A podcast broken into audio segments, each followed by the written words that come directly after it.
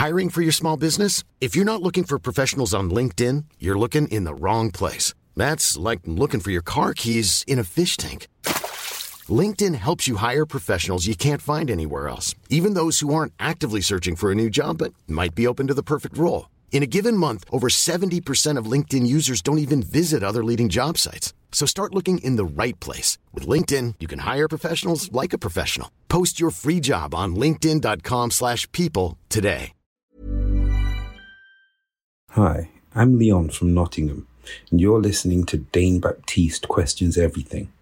My question is, if we stop paying our national debt, what could our creditors actually do? Okay, now on to the show, and remember to question everything.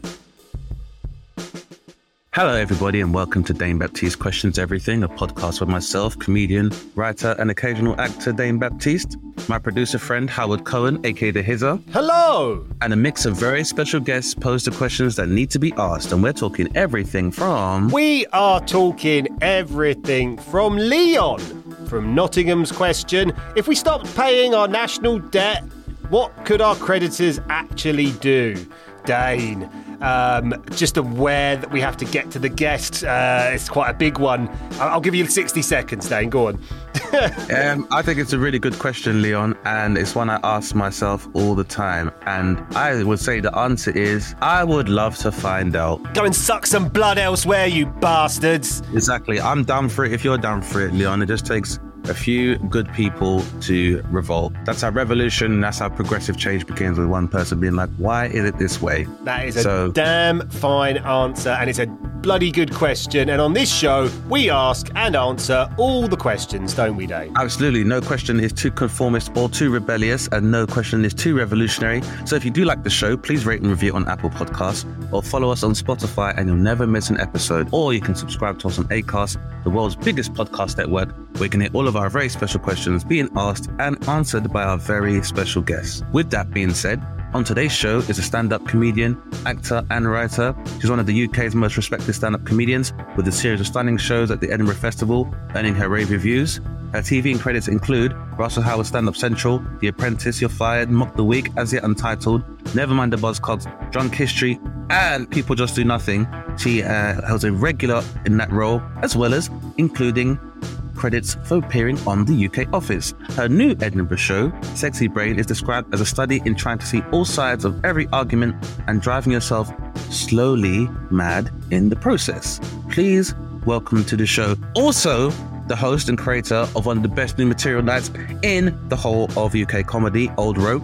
If you don't know, get to know, it's Ms. Tiff Stevenson. Hey, thank you. I love the uh, props. Thank you. No props. I mean, how do I say? We try to operate a podcast florist here. So before we even get into any conversation, we let people know who we're dealing with. We build that pedestal, we adorn it with petals and gems, and then we elevate the people to the status we think they deserve, Tiff. And you are no different. How is it going? Good, not too bad. I have, I have fired up. This is going to sound posh. Hmm. I do want to talk about class, but then I will undercut it immediately. Just this morning, I got up and switched on the hot tub. I'm trying to monitor how much it's going to it's going to cost me. honestly. But I will undercut this with it's a inflatable. Yeah. B in my rental property and C basically it's a piece of concrete just outside the A406. So that just like undercuts any kind of like I mean, no, uh, it means it means aspiration. you've got aspiration. That's that, Yeah, I yeah. that's the best way to go, Tiff. What that means, that's somebody who will find a classy way to enjoy themselves, whatever resources they have. I got it. I got it like during lockdown the first year. I got it in 2020, and it's been like, um, I mean, it's been a godsend really because we just like have that little bit of garden, so I was able to sit outside in it at night and feel transported. So um, it is basically just like taking a bath outside, but I sort of enjoy it. We've met Yeah. a few times, Tiff, and I have to say, we are very different people. Uh, you, I, I, there is no scenario where I end up with a hot tub in my life. I, I respect you for it, but you know, Yeah, we're very. I, I encourage it. if you don't see a just go to Tesco's because they're on sale at the moment. Actually, in Tesco's, there's there's there's one that's like kind of like half the price. So you know it's inflate. But my main concern is going to be the cost of sort of running it. So I sort of switch it off and then switch it on during the day to try and get it to to heat up and stuff because I wanted to go in it last night and I'd, it'd been switched off for three days and I was like, oh yeah, if I just want to sit in cold water outside, cold bubbly water, I can, but I can't. Um, so yeah, so that's my my little sort of adventures into attempts to be middle class. But like I say, as soon as me and Carl Donnelly both got, got one during the first lockdown, Nice. like, like we fancy ourselves as being socially mobile, but then also acknowledging that we were just in a piece of blow up But, then, uh, plastic. but really, what is any bath, Tiff? It isn't any bath just a receptacle filled with water, whether it's a hot bath, whether it's a hot tub. At the end of the day, it's always just going to be, you know, where you're at, I suppose. I mean, also, on the one hand, a hot tub is considered to be high class, but at the same time, people think that, you know, being in water outside of your home would be lower class. The point is, you don't let anyone dictate who you are, Tiff. If you want to buy an, inflat- an inflatable hot tub, you do it. And also, to me, all I heard was portable hot tub. That means the hot, the high class party can start anywhere. Hmm. Exactly, exactly. That's- Maybe that's I how it should bring it up to Edinburgh Fringe. This is I it. probably you know? I could probably rent it as accommodation, to be honest. There you go. Get, probably get a decent bit, or, or, or for a, or a venue. yes. yeah. I did do an old rope live from the hot tub during lockdown. Me and Carl, just from our hot tubs, Oh. just did like a live. old This is what I mean. That But I'm sounds great. thinking with the amount, the, the price of accommodation this year. Someone told me the other day they saw an apartment, a one bedroom sort of place up at the Fringe, and it was, uh, and with an acknowledged mouse problem. Yep. That was in the write up. It was like we've got like all the flats in Edinburgh. Yeah, we've got them at seven thousand pounds. Ah, well, that sounds. One month. Yeah, this is where we're at with the price of things. So Was it yeah. an actual laboratory? That would make sense with the mouse problem. It's actual, this is a laboratory where we're doing research, and that's why there's mice. That's why. Yeah, we're doing gene therapy and stuff Yeah, here, that so that's why it's seven thousand pounds. Yeah, no, no, no, no, Fucking just just for a, a little mouse hotel. Well, it's um probably time for a question, isn't it, Dane? As the format of this show dictates. Absolutely, Mr. Stevenson. As our very esteemed guest, we invite you to ask the first question, which can be any question you like about any topic you like, which we can discuss for 15 minutes or so. And then Howard, uh, the Hizzer here, would like to pose a question to you, which we discuss for 15 minutes. And then me recycling my old material, I'm going to pose you a question, which we can discuss for 15 minutes or some change. And then we would love if you could tell our listeners where we can find out about your good works, past, present, and future. How does that sound? That sounds fantastic. Well, the floor is yours. Uh, please do uh, ask the first question. So I've been thinking about this a lot recently, so that's why I'm prefacing it with this because I wrote an article on free speech. Um, but are we too obsessed with left and right wing comedy when what we should be focusing on is class and class analysis? Give us a little flavour of the context of your article and what your kind of process was a little bit with, with this. Well, this free speech sort of conversation comes up, I feel like at least once a year it rears its head, it's thorny, everyone gets stuck into it again. And more recently, it's being framed as woke or unwoke, like, which is a, a bizarre framing. I, for example, last year I was asked to provide a joke in response to something John Cleese had said for a radio show. And they were like, Can Tiffany provide a woke joke? And I was like, I don't even know what that is. What are you talking about? Like I like do stories, routines, and material that I think are from like a kind of balanced, nuanced viewpoint. And you're asking me to provide. So I just sort of said no. But I was like, is this the new framing now? And why are we so obsessed with like left and right wing comedy? And there's articles and articles written about this, kind of saying, you know, there's too much there's too much left wing comedy on TV. We need some right wing comedy to balance it out. And our obsession around that, as opposed, which it, I think is artistically bereft and uninteresting, by the way. Yeah. And I think it's much more interesting to to talk about class and focus on class, especially as I've just been talking about the Edinburgh Fringe and how people are being priced out of that. Yeah. Like, like, I had a conversation with the with I did a radio show with one of the the heads of the fringe and they were like well it is easier now because you have the free fringe and i was like it's still six to ten thousand pounds people have got to think about Yeah, spending free, free fringe. You're still spending money on advertising to have a listing in the uh, brochure. You're still paying for any uh, flyers. You're still paying for your accommodation. You're still paying for food while you're there as well. Your travel there as well. And this is why you're probably doing this. Where for most adult comics who aren't studying or aren't in the teaching profession are taking annual leave off, so they're probably not able to work and losing money from the money they're not earning from their salary. So there are expenses. There's also the expense of if you have a family, you're paying for childcare perhaps uh, while you're leaving, or at least supplementing your uh, rent or mortgage while you're at the fringe, as well as paying for accommodation being at the fringe. So even with free fringe, it definitely costs. Right, right. So, so I feel like, and I feel like, especially with like uh, union strikes and everything happening at the moment, I just saw today, which was I couldn't get my head around it that one ET call centers, yeah, just has set well. up a food pantry. Yeah. like how about just pay people properly? This is like what have we become? So, and I feel like this left and right wing to try and kind of pose like surely even even people on the right wing believe people should be able to afford to eat when they're working their jobs and they're like let, let alone us getting into benefits and everything else. It's the point of having a fucking job. That's Yeah, the point. yeah. Is that I can afford to eat. Like for employers who or anyone who's ever conducted an interview and asked somebody what their motivations are for having a job, knowing full well that you're also a human being in Western civilization, you're a fucking idiot. Okay, because the answer is money to feed myself. You fucking Yeah. idiot. Where people go, why did you want to get this job here? Why did you want to work here as an account manager here at Churchill Insurance? Because I want to be able to fucking feed myself and pay my rent. That's the reason why most people take jobs. Food So and even- shelter. yeah, food and shelter. So to even ask that question is fucking asinine in the first place. But it's it's a really good question, Tiff. And to be honest, is for me, like I said, it does reflect the uh, artistic bankruptcy or creative bankruptcy we are seeing in media in general. And I think a large part of that is because of the fact that art itself has been annexed and co-opted by commercial or capitalist interests. So now you're dealing with uh, sharing this space with uh, influencers and the whole idea of influencing as well as creativity. Because well, I've always I've always said that you know comedy and one of why it's so effective as an art form is that it's an honest form of politics. But one of the reasons why it's been such an honest form of politics is that you are able to deliver comedy or perform it apolitically.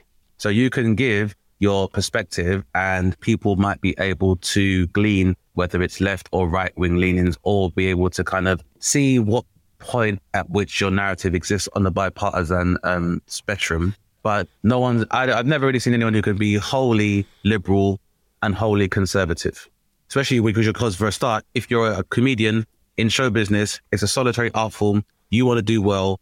And a lot of the time, if one person does well, it means, you know, only one person can be on stage and enjoy a particular spot, which means there is an element of individualism to performing stand up comedy anyway, especially if you have to enter into a competition. That being said, nowadays you find comedians now who are prefacing the work they do by their political identification rather than their actual performance. And I myself personally am very suspicious of comedians who make a very contrived effort to say, I'm lefty or I'm I'm right wing because it's like the audience should be able to be the judge of that. In the same way that I shouldn't have to go on stage and be like, I'm a feminist. If my material and my delivery of my material is feminist in nature, people will be able to work that out. I feel a lot of the time when someone feels the need to announce, don't worry, I'm not racist, is a lot more suspicious than someone that says oh nothing. Because when you are answering a question that nobody asked, that to me speaks of insecurity. It's like nail on the head's kind of delivery of that answer there, Dane, mate. Like, Yeah. you're spot on. And then, so far as the discussion of class, well, that uh, part of your question, Tiffany, is more uh, reflective of the fact that as a true observational comedian, you probably see what the true uh, division is socially right now is between have and have not. So, and I completely, completely agree with that. I feel like the issue we're dealing with now as in class is we are still dealing with a populace at large who refuse to uh, acknowledge that their finance and banking industry has plunged them into abject poverty, the likes of which we've not seen maybe since Dickensian times following uh, the banking crash of like 2008. And so what you have now are uh, companies, particularly companies that are involved in data capture and data analysis and also the sale of data, who have been employed by uh, banking interests and other commercial interests to stoke these uh, political divisions um, to the point where the further divided people are, the easier the conquest can be. Because as you said correctly, I think even someone who does hold conservative beliefs and doesn't believe in a welfare state understands that at the very basic level, the idea of you being remunerated for your work is that you are able to feed and shelter yourselves. So this very basic need, basic human need, right at the bottom level of Maslow's hierarchy of needs in business uh, theory, if you can't feed yourself, what is even the point in working? And I totally agree with what you say about stating it. I always feel like if you have to state what the themes of your comedy are, you've failed. Yeah. They should be inherent in your performance, in your jokes. Um, and that's interesting to to me. And I guess sometimes it's for brevity. I guess it's for sometimes, you know, when people want to write about Edinburgh shows and they want to do things, they go 10 shows about this, 10 shows about feminism, 10 sh-, you know, and you're like, okay, how about you just come see the show where Exactly. I'm giving my ideas and opinions and you will get you'll get a sense. the subjectivity of comedy means that the someone's interpretation or experience with these same ideologies is never going to be the same. There's a, there are a number of different tenets of feminism as a at large egalitarian ideology, which is going to be uh, very different for someone who's experiencing feminism as a, black woman versus experiencing feminism as a woman who is a Muslim. And there's a difference between both race and religious belief. So there, but there may be some intersectionality there. There's a different experience when you are a mother of feminism. There's a different experience where, you know, you maybe have transitioned as well because we've had uh, trans women on the podcast as well. So each one of these people, feminism obviously is very pertinent to their existence, but their experience of it is going to vary. So, but this is the thing is that what that it makes clear to me is that when you are seeing this contrived effort to uh, categorize comedy, I think it's always for commercial purposes. And this is where we're seeing so much of this nomenclature and identity politics come up because this is how people are able to be stratified for marketing. So it's like, if this is what you're into, and once people are aware that you may look at a particular article and be like, oh, I want to look at a feminist uh, comic, then they're like, oh, we'll save those cookies from said search, and then we're able to sell to you easier. So there is this way that now, uh, particularly digital uh, commerce, is trying to stratify all of us under the supposition that because, you know, as a cisgender white woman and me being a heterosexual black man, well, we both love comedy and there are probably a lot of comedians and shows that we both enjoy together. But based on that political identification, we'd be separated and marketed to differently and forced to thrive or have discourse in separate echo chambers, despite the fact that there's definitely going to be some commonality between us because we're both comedians who enjoy the art form of comedy. And so all of the additional likes and interests that go with that, there'd be an intersectionality there. But because digital commerce doesn't really work that way, the idea is that you and I could never see the world in the same way. Yeah. And that's the problem because the idea of art is that I, we are making something to make human consciousness more tangible to other people who don't understand and we can't read minds and we can't and that's how art is supposed to work.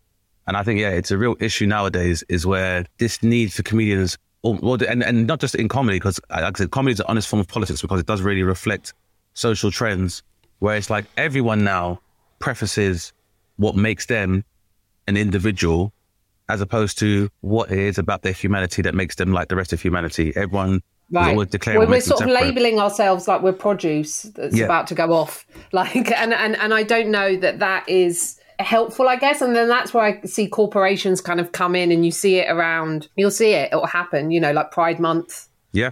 you know, you'll see the rainbow cups. Pride I Month, saw one. BLM, Women's Day. Um, Yeah. You know, one thing I've discussed on this podcast a number of times is the fact that Halloween is no longer, is basically the most manufactured holiday I've ever seen because nothing that happens in Halloween now has to do with the occult. Like, people dress up like Marvel characters during Halloween. And even when people dress up like characters linked to, I suppose, horror, their idea is still based on an intellectual property from Hollywood, which means essentially Halloween is just a celebration of, of merchandising It becomes another Hallmark day. yeah, it's just merchandising. If you buy a Scream mask, well, the people that own the intellectual property, they get paid. And if you're buying a Jason or Freddy mask, they still get paid, or Marvel. So every single time these things come up, it's just another, the way, even where you've seen this resurgence or even the rise in popularity of cosplay and having adults doing fancy dress more than one day of the year, me, it's really showing that, you know, how much control these uh, media institutions have over human imagination nowadays. It's one, one of the most interesting questions I think we've been asked on this show for you know Yeah. in, in its 150 plus episodes. Tiff, congratulations! Oh, Well, I would definitely say it's up there, right, Dane? It's multi-layered, multifaceted kind of elements to it across like It's a question that a real comedian would ask, not yeah. not trying to quantify along bipartisan lines, not trying to think about like separating stuff. It's just a thought from someone's mind. That's how comedy's supposed to work. Just thinking like an individual. I kind of lean to the kind of thought, Dane, that, uh, and I, I mean this obviously with love to the question and, and, and the universe, but like if I was to kind of nutshell what I'm thinking about it, it just I've got we've got to stop getting people to care, desperate need for acceptance about everything they do from everybody on the planet. I don't want that. I like the fact that you might not like the things that I think about. Like, I don't want everyone to like it. Otherwise, how if everyone liked everything and everything was accepted, then we just end up in a fucking. It just, it just wouldn't make nothing would make any sense. Like, you've got to rub people up the wrong way a little bit, and you've got to have ideas that bash against each other. That's existence, isn't it? And Well, yeah, there's a reason why there's two hemispheres of the brain. So obviously there is that kind of balance, and there, there and also there's a reason why there's two poles of uh, of attraction as well, or positive and negative. There's a reason why your body has like protons and electrons to make up atomic structure. But how it is, it's an interesting point you make as well about like knowing that not having to have everything liked by everybody, and again, we've kind of alluded to this on this podcast before, Tiff, is that like I think it's it's philosophically speaking now, it's human beings have always wanted like the power of a god. And the power of a god is to like be all knowing, so omniscient, all present, uh, omnipresent, and uh, yeah, omnipotent and all powerful. And social media has given us that to an extent in that we can now see what people think of us when normally you wouldn't know. And because people have anonymity, they can say stuff they wouldn't normally say to your face. They wouldn't even dare heckle to you, but now they can say it. So now you're getting more of an insight into people who are now not having to be limited by social etiquette or having a filter. The other problem is, is that social media is me- measured quantitatively in that if there's a higher number, it means something's more popular, which is not really how art works. Because you and I can look at something different and be like, Art look and algorithms yeah, are not happy they don't, they, don't, they don't work together because we can look at something and be like, this is shit. But because we look at it, it's generated a view. Now, Yeah. the way that commerce works is that because it's got a high view, and it means by the numbers being higher, advertisers are able to have a larger surface area to advertise upon. But what that means is that it doesn't matter how mor- morally objectionable something is or how deplorable it is, or even if something's just shit and just pandering, if it has a higher number, it's supposed to be enjoyed more by people. And that's not the way art has ever worked. When I was growing up, the person who sold the most records didn't make them the best artist. It was just that they just probably had the best marketing team behind them. But that's now online where like you can be have be a terrible singer or you can make take something ho- horrible and you'll say it just to generate numbers because this is all driven by capitalism and even capitalism even put people in place of artists masquerading as us who say stuff like everyone's got 24 hours in the same day to do the same to do the same job when the fact that you require people to follow your every move means if we all used our 24 hours effectively, you wouldn't even have a career. Your career depends upon the idealists of people and the need to project and people's need to aspire towards this kind of like class as well. And yeah, it's, it's worrying now because, like I said, it's weird to have comedians using terms like woke and being able to slip into these conformist attitudes where they speak like the rest of society. And really, is that down to the fact that because within social media, everyone can be a critic or a comedian? yeah, and it makes our job a lot harder to be distinguishable, I guess. Yeah, it it do, it does feel easier not knowing when Yeah. people don't like it and and going out and going I'm going to do the show and the show that's live exists in that moment and in the room I know and I feel it and we have these moments Yeah, and they are about human connection they're about you know hopefully making you laugh maybe making you think maybe making you think about something in a different way but of expressing what it is to be human like in its highest like kind of going aren't we all yeah. don't we all just think we're pieces of shit mm. that's Some- much, yeah, much some- more yeah, sometimes exactly. Sometimes we think of this as shit. Sometimes we think we're great. The idea is that Someti- these yeah. things come in crests and waves, and I guess we're just trying to navigate it or show the path that we've gone over, or you know, as close to philosophy as like I've sort of had this row before, but like I think um, you know comedians are philosophers in that sense. You know, well, some are. um, but, well, Yeah, well, yeah, some like, are. but, but, but, but you know, there's moral relativity in it, I guess. So that's what you're sort of, sort of exploring as a yeah. comedian. Um, but um, I, I, yeah, I, I really do think that. I think kind of dropping this idea of what's left and right and then kind of like being able to have like kind of nuanced discussion is and I suppose social media doesn't serve that as well. Yeah. I am obviously aware that social media does, the algorithm rewards like a very kind of like extreme point either way yeah, and then people get involved with it's the literally designed Point. to do that, and uh, and we're trapped. Uh, yeah. Well, well we're trapped. We're trapped if we choose to be led by an algorithm because an algorithm is like the algorithm is like the equivalent of you know, someone who's learned a very classical way of playing a particular song Yeah, and is not yeah. able to innovate and discover new notes or new pitches or We can change still the we can still play jazz, Dave. yeah, we can am- still play jazz. amplitude mate. of yeah, can't change the amplitude of frequencies. Absolutely, Howard. We can still play jazz. Is a great way of putting That's it. the that's actually mine and Dane's new album, uh, which we Yeah. should promote. Actually, uh, no. Um, Well, you know, but you know the the sheer numbers of this, like you're saying, just because something has numbers doesn't mean it's popular. But that's oftentimes how people who work in the media, t- film, TV, and etc. see it in this in terms of this kind of thinking. And when you go on something like, um, I guess when you go on something like TikTok, there's someone on there, a singer on there, and I looked and I was just they had something like a hundred million followers, and I was like, I just can't comprehend mm, like how you know yes that's a lot of people but are they people who are actively engaging in the work or are they people just following on here are they you know Exactly. um, so we've become obsessed with i think as well in the industry with like viewing things in these sort of terms and i think tiktok can be can be great for lots of things Mm. but there is also this kind of idea that you, you know that that numbers like you say numbers mean it means more it means it's better Yeah, it's Yeah. just not Um, that clear. And look, you know, we could talk about this one all day, but uh, we're going to have to move on to another question. Oh, but yeah. uh, Tiff, top question, top top, question. question. bringing. Bravo. can i put that on my edinburgh poster Uh, yeah, I'll, I'll, I'll- for yeah, I'll, I'll write it up for you. top five Yeah, yeah. top five questions yeah, thank it's, you it's definitely in there. I'm not going to compare you right now, but I'll, I'll work out where you are and I'll, I'll let you know in an email.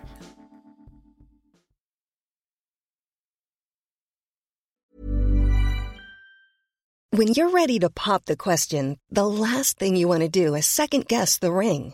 At Bluenile.com, you can design a one of a kind ring with the ease and convenience of shopping online. Choose your diamond and setting. When you find the one, you'll get it delivered right to your door. Go to Bluenile.com and use promo code LISTEN to get $50 off your purchase of $500 or more. That's code LISTEN at Bluenile.com for $50 off your purchase. Bluenile.com code LISTEN. Many of us have those stubborn pounds that seem impossible to lose, no matter how good we eat or how hard we work out. My solution is PlushCare. PlushCare is a leading telehealth provider with doctors who are there for you day and night to partner with you in your weight loss journey. They can prescribe FDA-approved weight loss medications like Wegovy and Zepbound for those who qualify. Plus, they accept most insurance plans. To get started, visit plushcare.com slash weight loss. That's plushcare.com slash weight loss.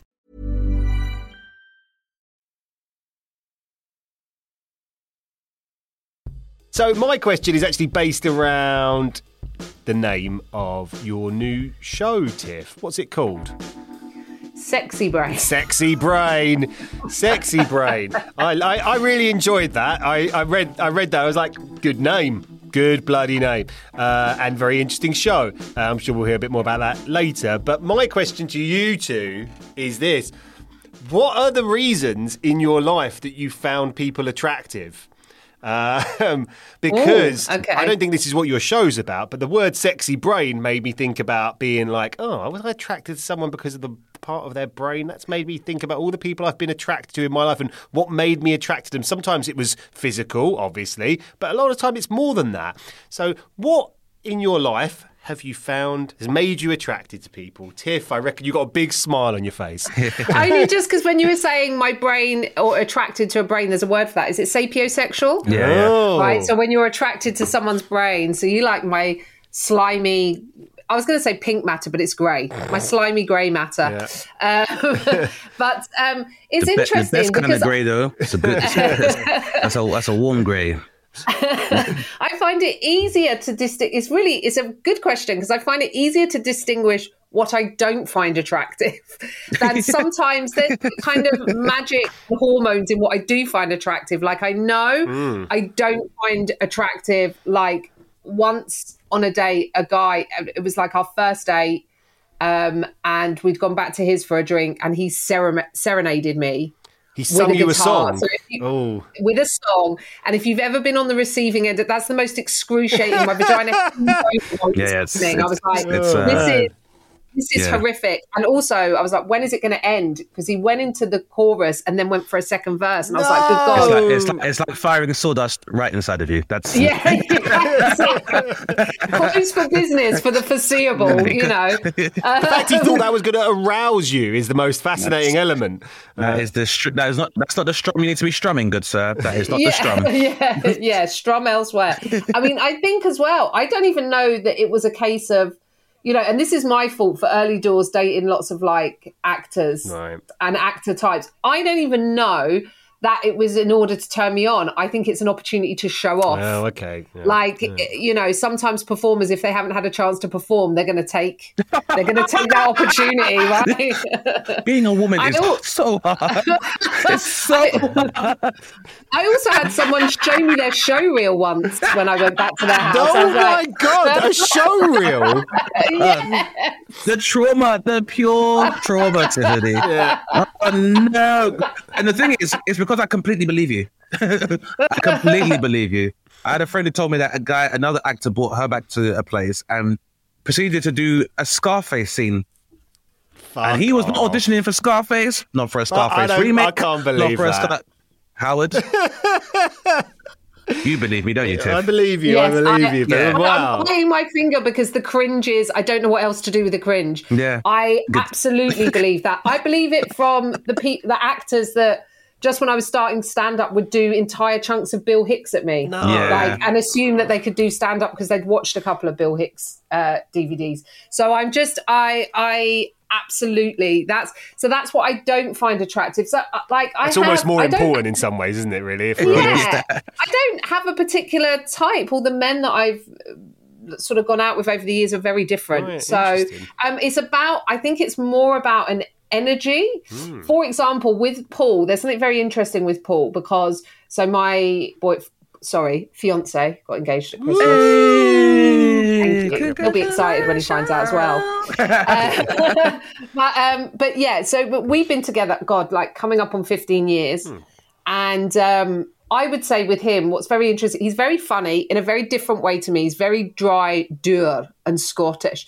But he's one of the things that's, and maybe this is what attracted me because other people comment on it. You, you know, there'd be nights would be at Old Rope and people would be like, I'd see comedians sort of flock around Paul because he's very, very quiet and he doesn't give away a huge amount. And they'd be like, What does Paul think? What does Paul think about that? What does Paul think about that? And I'd be like, Who gives a fuck what Paul thinks? Paul's not on stage, right? But it's again, it, it gave me a real lesson in like how needy we are. like, like sometimes saying less is more.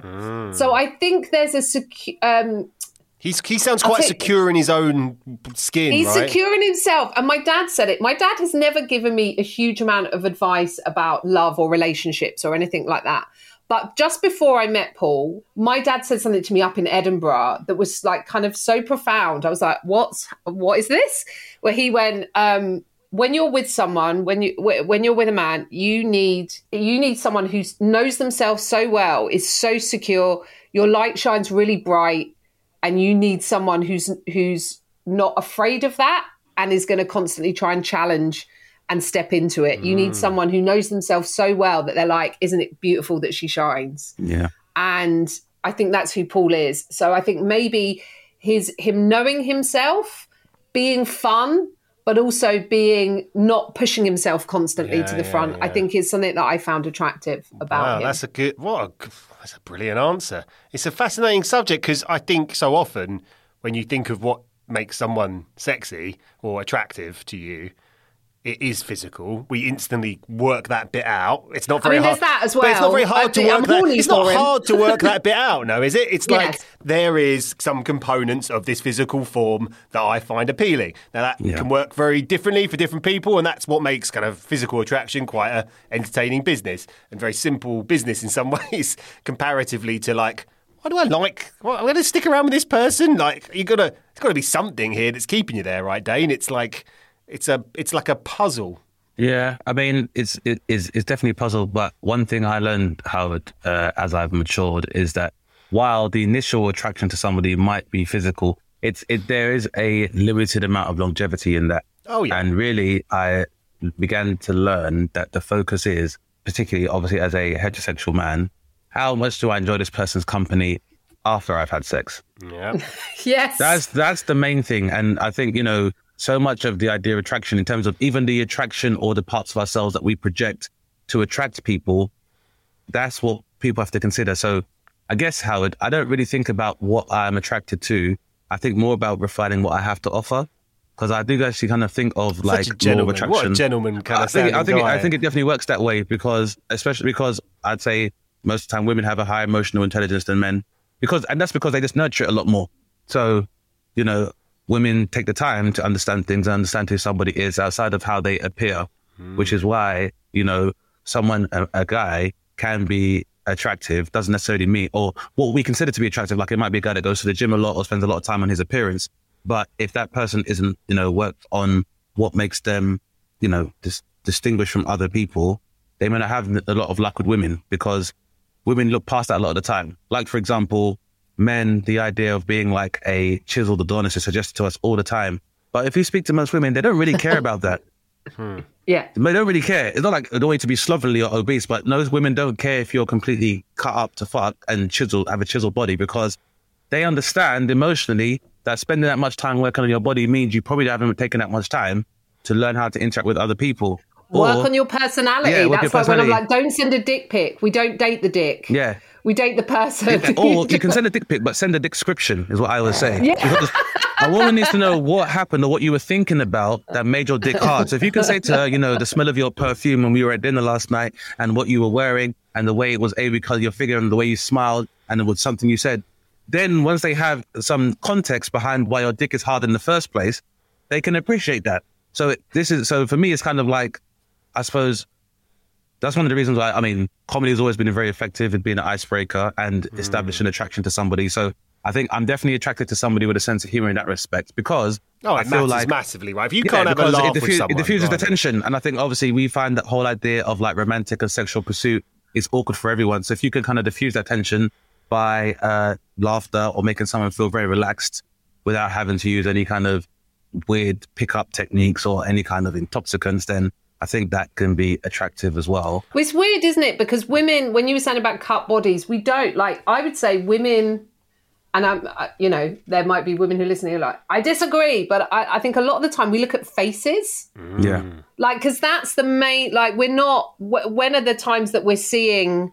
And I think probably the reverse is true as well. You know, men are looking at, you know, yes, you might look at the shape of the body, but you are also the face is what you're engaging with in a and and such you know an it's a- interesting it's a point. broad church or Yeah. chest or skinny chest. Yeah, I, I got into a conversation with someone recently about this because they were having some love issues, uh, and I was explaining that I had a period in my life where I was, as Dane knows, prolifically dating on the internet. Seventy-eight internet dates I went to to get to my wife, Tiff. Uh, yeah, quite a lot, right? And um, I used to get into a couple of rows with um, friends of mine who I'd be like, "Oh, there's this girl, and I've seen her a couple of times. I don't really like her," and, and they were like, "What? Look, well, What?" And I'd be like, "I don't like her face." Like I just kept saying, like it happened a few times. I'd be like, "Don't like her face." Like, and now I have my dream face in my wife uh, that I completely understand that it did for me.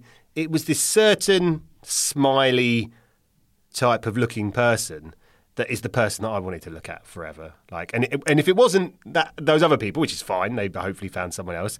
Then that was my thing, right? Like that is one of my physical. But the face is more than a. It's a, more than a physical thing, right? It's a. I suppose the eyes as well, with Yeah. to the soul, and so people and people and you know people can determine something about somebody by the way they look at them. Now, this is probably a problem I have because I can have quite a uh, very deadpan face, so people can kind of feel like I don't think about anything. But, then, but I think a lot. But I think if people pay attention, I like that though because I think people would go, "Oh, he's wry." yeah. I think I, and That's to what me, deadpan says to me, and I like that. It's not that it me like peacocking, but it's kind of like I guess I'm brooding a lot, and I, I think a lot as I well. think it's to do with the So- fact that you are a guy that, and this is not to say it's about a woman needing help. It's more about saying in a partnership, you you're a good guy to steer your boat by. Like I, you know, Yeah, you, I just, I, you know, that's, always, thi- I'm always thinking. So, and that's and that's the thing. I, I think that's probably been a, an effective part of my personality in terms of uh, meeting uh, potential partners and stuff. Is that I'm not someone that women ever have to ask, "What am I thinking?" because I'm very, uh, I'm very overt about it and very explicit about it. And I, actually, much to the ridicule of men, like who would say that I'm effeminate, but I think it's fine to be able to discuss your feelings. I'd rather them be discussed and manifest another way. So, like, you know, I've never been someone that's had to do any kind of negging. Um, Yeah, of because I think those are all things that are indicative of insecurity. And also, your partner is reflective of who you are. So, like Tiff said, why would you not want your partner to shine and not be able to reach their full human or spiritual potential? Because then they have you have the best version of that person. Yeah. And you know that's like an old basic like affirmation about like if you love someone, let them go and yeah, because you want that because people are supposed to be grow and be dynamic as well. So I guess like I said, that's why I tried to. I always feel like, and I guess it might be because I grew up with like lots of sisters and stuff. But into, I always think to try and be the person you'd want someone in your family to bring home.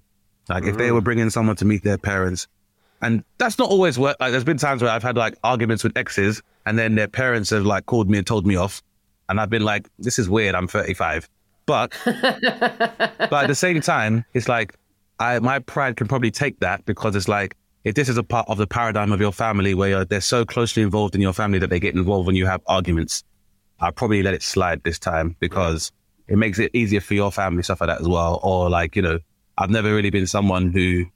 Like, for example, they never think, like, I heard stories about my friends and stuff where, say, their girlfriend came over when they were younger, like teenagers, and they were getting very frisky or whatever, and their parents caught them. Their mum would shout at their girlfriend or the girl they were with for being in their house. And that's so fucking weird. Like, if I brought a girl to them to my house and my mum caught me in a compromising position, she's not going to blame the girl. She's going to be like, you brought her to the house and you're responsible. But there's a lot of people who are not taught this uh, accountability. And I feel like that is a big issue with relationships as well. This is why I say, like, I think about more about what I have to offer rather than what I'm looking for because I can't really control the will of other people. No, and I a can't control of people's looking at it. minds. And also, like, you know, people, everyone has a certain, particularly if it's a woman living in this society, she may have some sexual trauma. She's going to have some level of vulnerability. At some element, her self image is going to have to be questioned at some point. So Yeah. it's more about giving people that breadth to let them know that they'll feel relaxed enough to either confide whatever insecurities they have and not weaponize those, or, um, and I'm not perfect at it all the time, but at the same time, it's about, you know, even if it does get to that point, it's having the accountability and saying, like, I was completely wrong for saying that kind of thing. So I guess, yeah, It's a good answer. I It's a Growth good is answer. growth is great. That's a really like where you were saying like leaving people room to to grow. I like to think because Paul and I will have been together, yeah, fifteen coming up on fifteen years, Hmm. and um, I like to think you know there's the, this kind of thing where your body, your cells renew every seven years. yeah, So we're like on the third version of Paul and Tiff now. yeah, exactly. Yeah. Know, like every seven. So I think is that what the seven year itch is? Because every seven years you, you know, probably, you, it, you, it pro- it probably is. I, just, I, I think there's a lot of truth in that. In that, you know, and the way to look at it is that you're getting a newer, improved version of Paul. That, and, that, and this Paul should, and this Paul will come with a previous understanding of of Tiff. So it's just a whole new operating system. And I think it's about encouraging that as well, and uh, always giving people that space. Because I think you know, relationship therapy. I think it's, it works, but I just think it, the reason why it prospers so much is because people are so afraid of communication, even if it's going to make them appear to be vulnerable or talk about their, their shortcomings.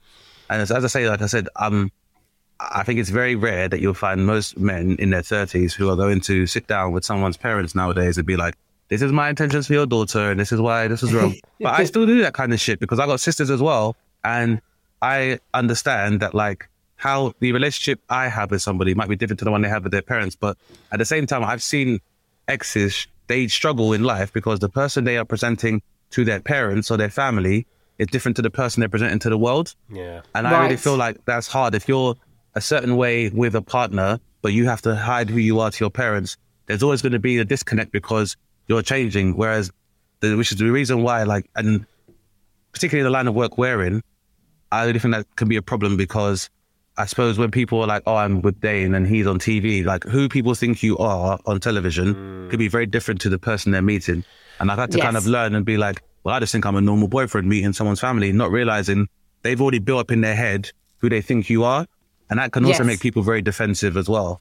And, and this is like a weird tangent to go on, but I say, I'm, a, I'm just attracted to, I'm obviously physical is part of it, but I always find like, you know, someone who they are much more attractive than what they are. So hmm. like, I find it very funny that a lot of men are attracted to funny women. I can't think of anything better because why would it? It's, it's a sign of Are they intelligence. not? It's Are a- they not? I get some weird DMs, Dane. Yeah, you're from the weird, from weirdos, yeah. But, so- but there are a lot of men who, who like when guys that don't find women funny. What they really mean is that the idea that a woman can return the ridicule that I can give her, I find that Yeah. scary. And that's what the truth is. A lot of the times that men feel they can neg women, but then they feel if she can jab back, a lot of men don't like that kind of um, leverage. And so, whereas me, I encourage it because, uh, like I said, long term, it's like if you are forming a partnership with somebody who will be joining you in the task of ensuring that you're you're able to reproduce or continue your family, then you want them to have the same skills that you have so they can pass them on to your kids.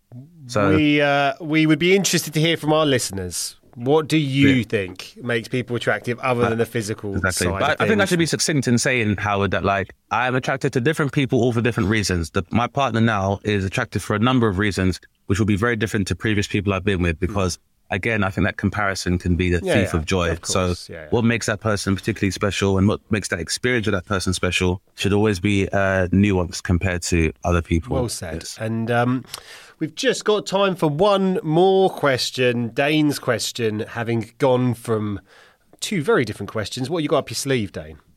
Well, I'm, I'll try and keep it as uh, concise as possible. Uh, obviously, Tiffany, I've worked a number of times, and one of the great things about you, as well as your accolades, is that you're always uh, very uh, outspoken about quality and justice, uh, particularly uh, outspoken in terms of gender politics and providing a fair space for women to perform comedy and just to perform in general. Obviously, the pandemic and all of us being at home led to a lot of conversations taking place about these uh, about inconsistencies in our industry, and um, obviously now we're kind of almost back to normal-ish. Um, so I'm sure in you're seeing a lot of newer comics coming up. So I just want to ask, basically, as a woman in comedy, who obviously just by the merit of being a woman in comedy as a trailblazer, Thanks. do uh, to some of the newer women coming into comedy, what advice would you give them, and uh, what ex- what experiences would that advice be based on? If you were to tell them maybe uh, It's a good question. three things that they need to know to do comedy Ooh, three things. Okay. Um, in this here patriarchal capitalist society. I think the landscape has changed hugely. Mhm. I don't want to say it's finished because I'm very wary of, and I've I've been the person going, what? Like s- someone can do very well, a female comic can do very well, and then all of a sudden they're like, it's fine, it's fixed, and it's like just because you are yeah, doing well doesn't mean that everyone, you know. So like you can't do. there I, is I'm all right, Jacqueline. I guess is the equivalent. yeah, Jacqueline bloody Jacqueline. Bloody Jacqueline. Um, yeah, so you know, effectively, a rising tide does lift all boats, and that so so in many, I'm seeing I'm seeing huge changes in terms of like how women are viewed now in terms of of getting booked and and sort of stuff like that. I think like the safety aspects and stuff when I when when I started out, my one of my big things, and this would be outside of comedy as well, um, but it, very important for comedy. Women learn to drive. Yeah. Learn to drive is one of the biggest life skills that you can ever have. So that would be one of my three things. It's so important. I think it's a feminist issue. You never know when you need the ability. I'm telling you, if you have, if you can drive and if you have a car, not everyone can afford a car. I get that, uh, but you can maybe get zip car. You know, like, but but having that, having the got, if you ability, got license, you can get a moped. Sometimes that can even make a difference. exactly exactly exactly so so you know there's times in a woman's life where she may need to leave she may need to leave in the middle of the night she may need to get away you may need to drive we may enter the apocalypse driving will be a useful skill uh, when we enter walking dead terrain but also for for stand up for doing shows honestly learn to drive Yeah. then you don't have to accept lifts with people that you don't know. And and uh, I had a lot of people who were good to me when I first started comedy, but I was driving. I remember once um, doing a, a mirth control gig very early on. I think I drove Christian Reilly, and he gave me nearly all of the petrol money. I mean, because I wasn't getting paid anything. We've gone to Exeter, and one of the other comics in the car went, "Well, no, I'm going to be out of pocket then." I'm not giving you money for petrol. So I just left him at the side of a motorway. I was like, get yourself home from there. Thanks, pal. Um, Nice. but um, but so and and people Some like say Lucy he's still Porter- walking home. I hope so. Um, I remember Lucy. I was doing a gig once with Lucy Porter, and uh, someone tried like they were like, "Oh no, no, we're not, we're not paying Tiff I think it was it was actually a funny women gig. It was when I first started out, I think, and then Lucy Porter gave me half her money. So like stuff like that, where like people, uh, when you're starting, I th- I do think people can be generally quite supportive, and so I try and return the favor now. Like I remember being an open spot at the comedy store and then going for fries and burgers and who, one of the other acts paying. So I try and do that now, I try and pay it forward and go, I'll get dinner, Yeah, I'll get, yeah. you know, if someone's newer. But the first thing I would say is drive. Then you can be, you can ensure your own safety getting to and from gigs. You don't And have also to help go, out the women as well. You can carpool as well. You carpool, share lifts, do that, you know, and then that way you you're not reliant on staying with a promoter that you don't know in their house because that's a thing that went on for a long time. And then sometimes it's not helpful to a, to apply, I guess, uh, blanket rules because it could be a woman who's a promoter who's like, I've got a spare room, you know, and that's very different to the sleazy guy who's like, listen, uh, you're going to You be can stay with you can stay with my mama at the Northern Hates Hotel. Did you say Norman Hates? yeah, that's what Norman Hates. It's a kind of a yeah. It's it's, it's it's it's an homage hotel, and that's why. But you'll be fine. We got towels and all the towels you need. Yeah, learn to drive. It's uh the next thing is I'd love to learn how to fly a plane. I don't know how uh, doable that is, but you know, There's still time, wanna- Tiff. There is still time. a boat or a plane or something else. So learn to drive. Um, I would say it, the landscape has changed dramatically with with clubs where I look at like the comedy store, hmm. which for a long time, and I think the two Simons there have really done some like real legwork in kind of you know making the bills not just but like diverse as well. Hmm. Yeah. But like, I mean, I remember bills like it, even going back sort of probably five or six years. Yeah. Seeing bills that it was just not just like, you know, white straight dudes, but like of a certain age. And sometimes, you, you know, so you go, oh, there's not even a mix of viewpoints. I've just got middle class, middle aged white dudes, five of them. And if you if you're lucky, you might, you know, like women, uh, you know, like Maybe, maybe three, Maybe- maybe three women from that roster that might be doing comparing in between that as well. yeah, And, yeah, and, yeah. and even and even and a lot of time, even when you just say diversity, it was largely down to tenure rather than being meritocratic. And uh, it's definitely Yes. changed a lot. The comedy stores aesthetic has changed considerably. And I think it's like I said, I think it's the two Simons have recognized that you know audiences have changed, audiences have evolved, audiences have changed as well. And so what's being offered has to reflect that. And uh, yeah, and Don as well. I think Yeah. Don Don is like you know at the end of the day he's a businessman. Yeah. He's seeing who wants to come to comedy now, and I think if if someone like Don can change his mindset on that, I think that's quite you know. But, but he's been in the industry for a long, long time, and it was a certain way for a long time. Yeah. So, so I am seeing stuff like that. I did. I was on doing a weekend, and Helen Bauer was doing her first weekend, Mm-hmm. and I think you know Helen had done maybe one Edinburgh at this point, um, and she's fantastically funny, and of course she should. But I just remember the amount of hoops that I kept having to jump through, and then like being on TV, and then going, oh, actually now I'm touring my own shows. yeah. So like you know, uh, so that's that's a huge change there. What what other pieces of advice would I give? I would say run your own nights. Mm. Um, I, I I think Old Rope has, in some ways, you know, I I learnt how to be good in quite a bright glare, which means sometimes people form opinions of what you're like as comics when you're developing and coming through and learning and you've got eyes on you and you're like you know everyone needs that chance to to grow into the comic they're going to be. But i think if you run your own nights and you run your own gigs and then that way you're not look we all got into comedy because uh, we didn't want to have a boss. Yeah, like we all wanted to be our own bosses. And then at some point in comedy a lot of them not all of them but a lot of them turned into these little fiefdoms where one person's opinion of you and just if they took a dislike to you or like yeah no no no um, we don't we don't book black people. We don't book women. We don't you know like or you know for, for whatever reason that then you're su- all of a sudden not able to play a club or a series of clubs because one person all of these little mini bosses Yeah. and I think the way to get around that is to have your own night in your own room and your own rules where you go, I'm going to build an audience who come to see the sort of comics that I love. And I hope that's Your night is now one of the most beloved nights in London. It's uh, been running for how long now, Tiff? Oh, like uh 15 15 years maybe a bit longer. Well done, yeah mate. yeah. Wow, that's incredible. yeah and and so that's sort of what i try to do with that and go i also when it's my show i get to set the tone of the room. I get to say what the rules are. I get to make the vibe. And originally you know being phil and carey when phil and carey were doing old rope it was just comics watching other comics really. And then i sort of built it into you know having its audience and having its people. Um and so I would say, yeah, that's Those are, that's run my your first own night. advice. Drive to the drive yourself to the gigs. Those are yes, very good. drive answers. yourself to gig. And the third piece of I reckon I can chuck a, a nugget in here, Tiff, as, as, because I reckon you'll okay. potentially agree, and then it also applies to not just young female kind of thing. It applies to a lot of people in the creative industries, which is when when things are starting to go well. Remember, you don't have to do everything that everyone offers you, because I think that is one of the most awkward elements that I witness in this business is when I'm maybe meeting someone who's I think's got you know real ability, and you and you can just see they're quickly not really certain about what they should be doing because the offers that are coming, there's so many of them, they don't know whether they're going to come again.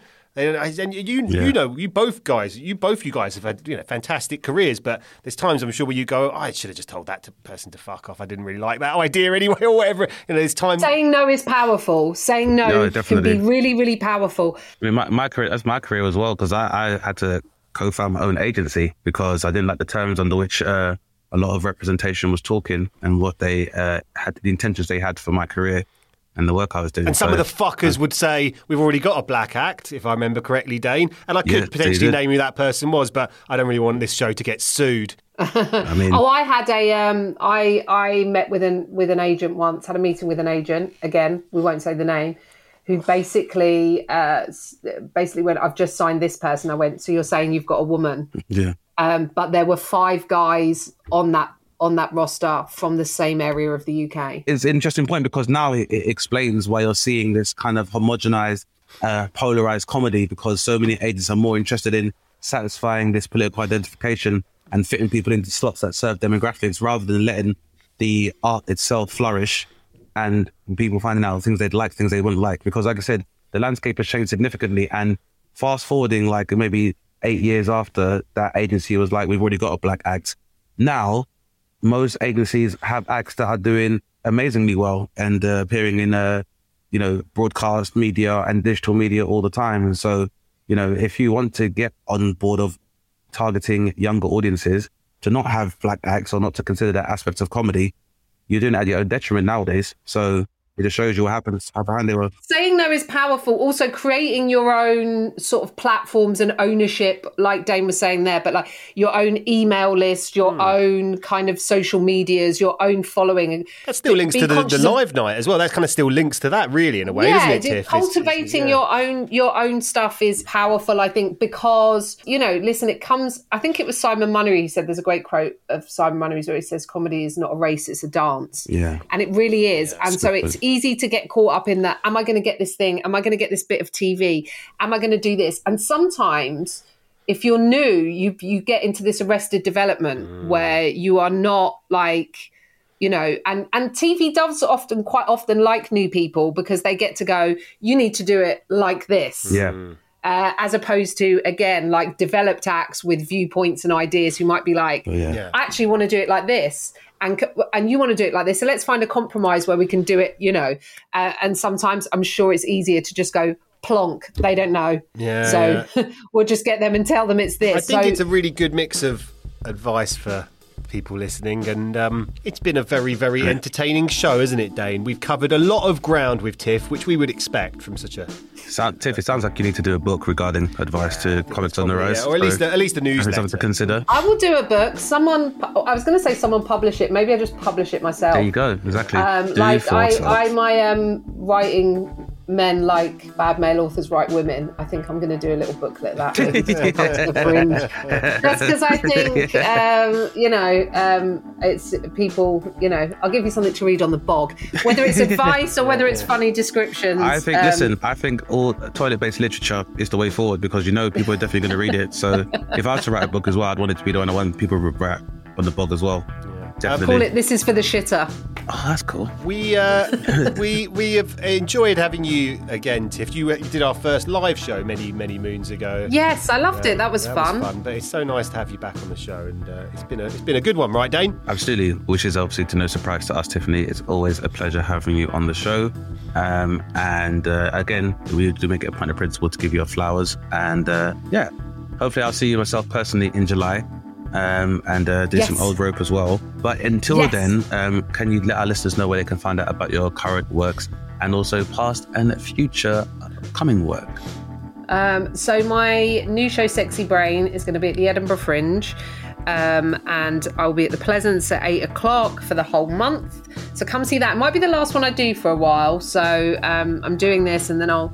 Uh, I'll, I'll probably take it out on the road, but yes, I will. Having had like a few years break, which felt quite nice, it feels like trying to do Edinburgh every year or even every other year feels like a sort of mad endeavor. Um, uh, but I'm looking forward to it. I'm excited about it. I have, I am on TikTok where I do lots of my writing men videos, and there's lots of clips of my stand up. So if you're interested in that, you can go find me there, or Twitter at Tiff Stevenson. What else have I got? I've got a film coming out later in the year, but I don't know.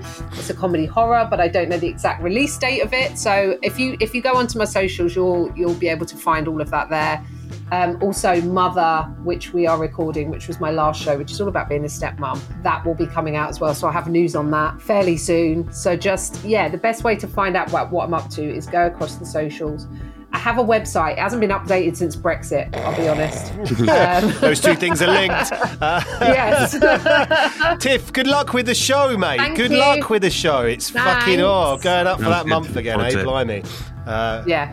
Oh, and Old Rope. Yes, come to Old Come Rope, to and Old hopefully Rope. Dane will be on. Our next one is a daytime show, uh, July the 10th, which we've already got some really exciting people on the bill for. So um, I'm hoping Dane as well, maybe. Thank you so Lots much, of Tiffany, for love, coming on the show. Thank Always you. a pleasure supporting the podcast. And uh, good luck with the show. And uh, yeah, I'll we'll catch you very soon. Cheers. You've been listening to Dane Baptiste Questions Everything, hosted by Dane Baptiste and myself, Howard Cohen. Our guest was Tiff Stevenson. You can follow Tiff on Instagram at Tiff Stevenson Comic. For more from Dane and myself, make sure you follow us on Instagram at Dane Snaptiste and at the Howard Cohen. Please don't forget to rate, review, and subscribe to us wherever you get your podcasts. If you have a question for Dane, make sure you send us a DM on Instagram at DBQE Podcast, and we could feature you in our next episode. Thanks for listening, guys, and remember question everything. Insanity Group.